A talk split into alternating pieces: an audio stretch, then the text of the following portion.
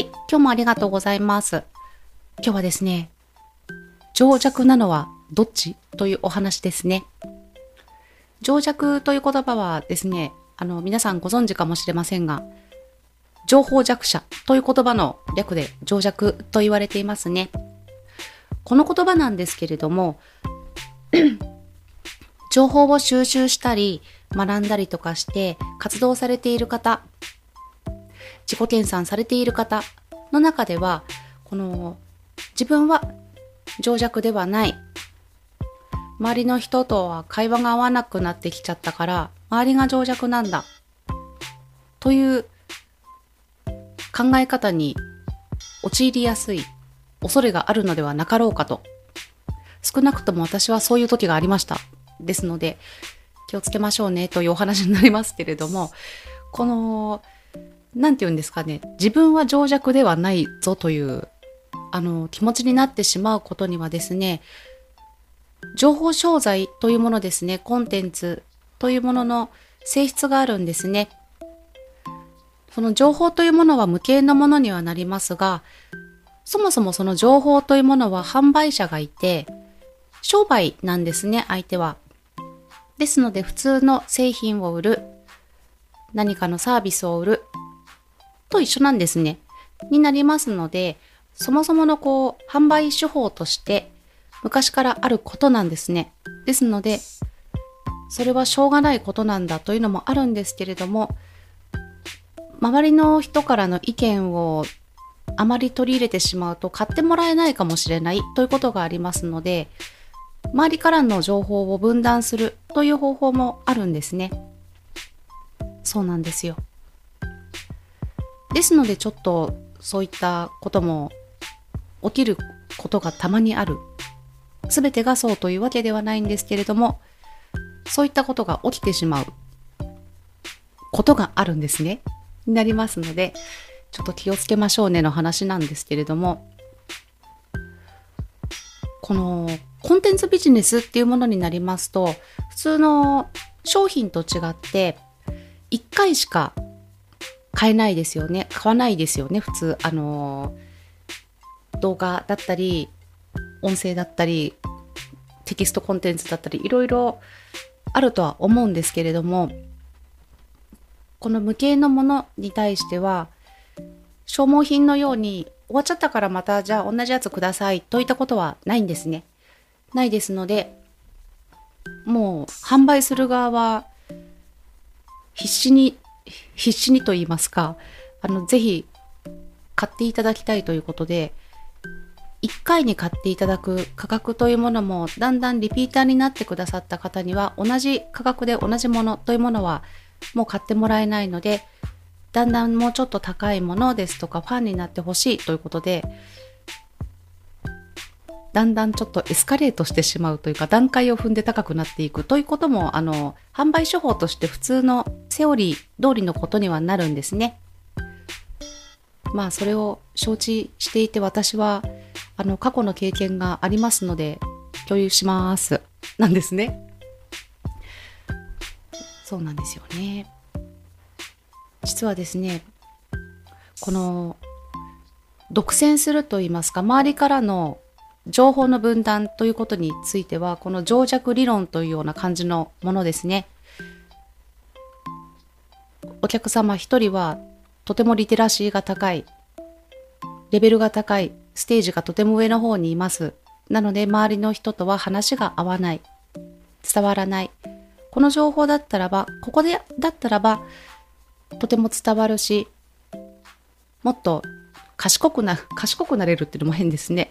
いろいろな情報を得ることができる。そんなことを言う販売者もいるんですね。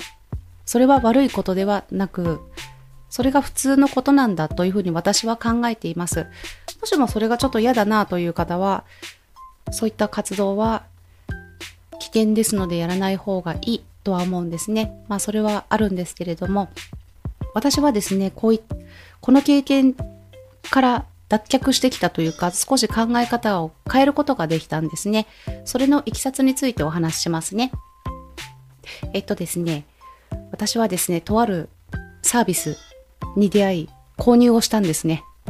その時にはすでにこの販売手法ですね、周りからの情報を分断するという手法は知っていたんですけれども、で、これもそうだなというのは分かっていたんですね。なんですけれども、セオリー通りだなと思いながらも、素直にこの、そのまま進めていったらどうなんだろうっていう好奇心ももちろんありましたし、とても単純なので あ、これはとても素晴らしい情報だ。言う通りにしていたら、もうすごく成長するんじゃないだろうか。もうすごく期待をしてですね、こう、やはり単純なので、ちょっとつ盲信な感じで、あの、進めていったんですね。そして、もう、あれですよ。友達だったり、彼氏だったり、とこう、あの、あ、お休みお願いしますみたいな感じだったり、もう連絡を取りませんがよろしくお願いしますとか、いろいろ極端なので私は、連絡をあまり取らないというそんな感じで自分をそういう状況に持ってってみたんですね。で、やはり、こう、浮かれるわけですよ。あ、私は、こう、選ばれし者なんだのような、あるんですよね。あるんですよ。やっぱり、あの、相手もプロですから、気分が良いという。で、やはり、たまにこう、家族とかと話をしても、何かこう、会話が合わないぞという感じがあって、いたんですね。なんですけれども、そのようにして活動だったり習得ということを進めていく中でふと急に気づいたんですねあれ？めっちゃつまんないなんだかっていうふうに思ったんですね虚無感だったり孤独感そういったものを感じたんですねそして振り返ってみれば奴がいたっていう感じで家族もそうですし友達もそうだしいろいろな仲間がですね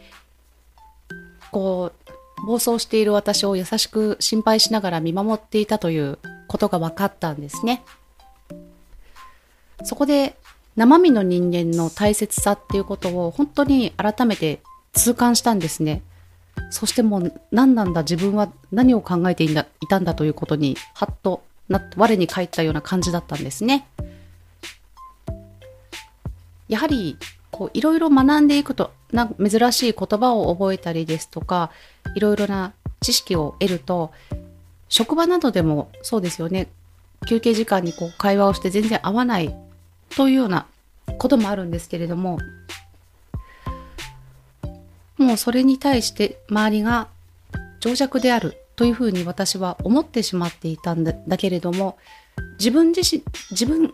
こそがこう時代だったり周りの環境から置いてかれている情弱なんだということに気づいたんですね。そこでしっかり理解ができました。そしてですね、それからはですね、もうじゃんじゃんと自分の発信することだったり、いろいろどうどうっていうことでいろんな人に見てもらって、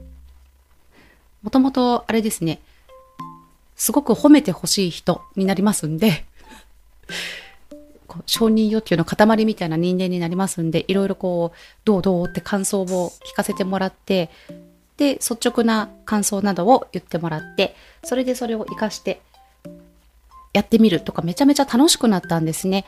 で、周りの人たちも、こう、頑張ってるから、こう、突っ込めれないし、どうしよう、こう、聞けないし、大丈夫か、あの人はっていう風になっていたんですけれども、自分は今こういうことをしていますっていうことを言って、そうすることで変なことじゃなければ応援してくれるんですね。っていうことも分かったんです。そうなんですよ。で、やはり個人でインターネットでいろいろ情報を取っているんですけれども、あれはですね、自分で好んで情報を必要なものを取りに行っているというふうな気持ちにはなるんですけれども、やはりいろいろな場所のアルゴリズムが大変優秀だったり AI といったものがありますので、この人にはこれでしょうということで、限られたものしか表示されないということが起こりますよね。ですので、第三者というものは、生身の人間の意見というものはすごく大切になるんですね。そして、そうですね。その生身の人間、身近な人たちの感じていることや思うこと、それを聞かせてもらうことっていうのは、すごく自分が成長するために必要なことなんだな。私自身はなんですけれども、一人でやってても今楽しいかっていうことをやっぱり考えますんで、楽しい方を選んで活動しようっていうふうに思ってやってるんですね。そうなんです。ですので、まずは身近な人に自分のしていることを言ってみるということはすごく大事なことだと思いますね。その勇気が持てたら、ちょっと何か変わるかもしれないと思うんですね。そしてそれは逆に言うと、そもそも言えない、堂々と胸を張って言えないなあということですね。そういうふうになってしまう場合には、もしかしたら無意識でもう自分自身ですね、自分の中身の人が、なんかちょっとこの行動変てこりんだな、みたいな風に、どこかで気づいていることなのかもしれないっていうことも思うんですね。そんなことを証明しているのかもしれませんとも思うんですね。そんなわけで、今回は、ちょっと暗い話だったかもしれませんが、周りの人はみんな情弱なんだということは思い込みであるかもしれません。そして自分こそが情弱というかだいぶ偏っているかもしれないということを忘れないようにして大切な人や自分自身ですねのためにもたまに自分の行動ですとか思想ですね何のためにこれをしているのか何がしたいんだそれは自分の意思なのかということをちょっと自分に問うということですねこれをするといいんじゃないかなって思うんですよね。まあそんな感じで今回はあのちょっとだいぶこうその販売のためにテクニックなテクニカルな販売手法を使う情報に出会った時の例としてお話をしましたが決してこういうものばかりではないということもあると思いますのであと孤独でも行くぜっていう人もいると思いますので本当に個人のしたい生き方になると思いますのであくまで参考として誰かの役に立ったら嬉しいなと思っています。そんな感じで今日はこの辺で失礼します。見ていただいてありがとうございました。ではまたあっこでした。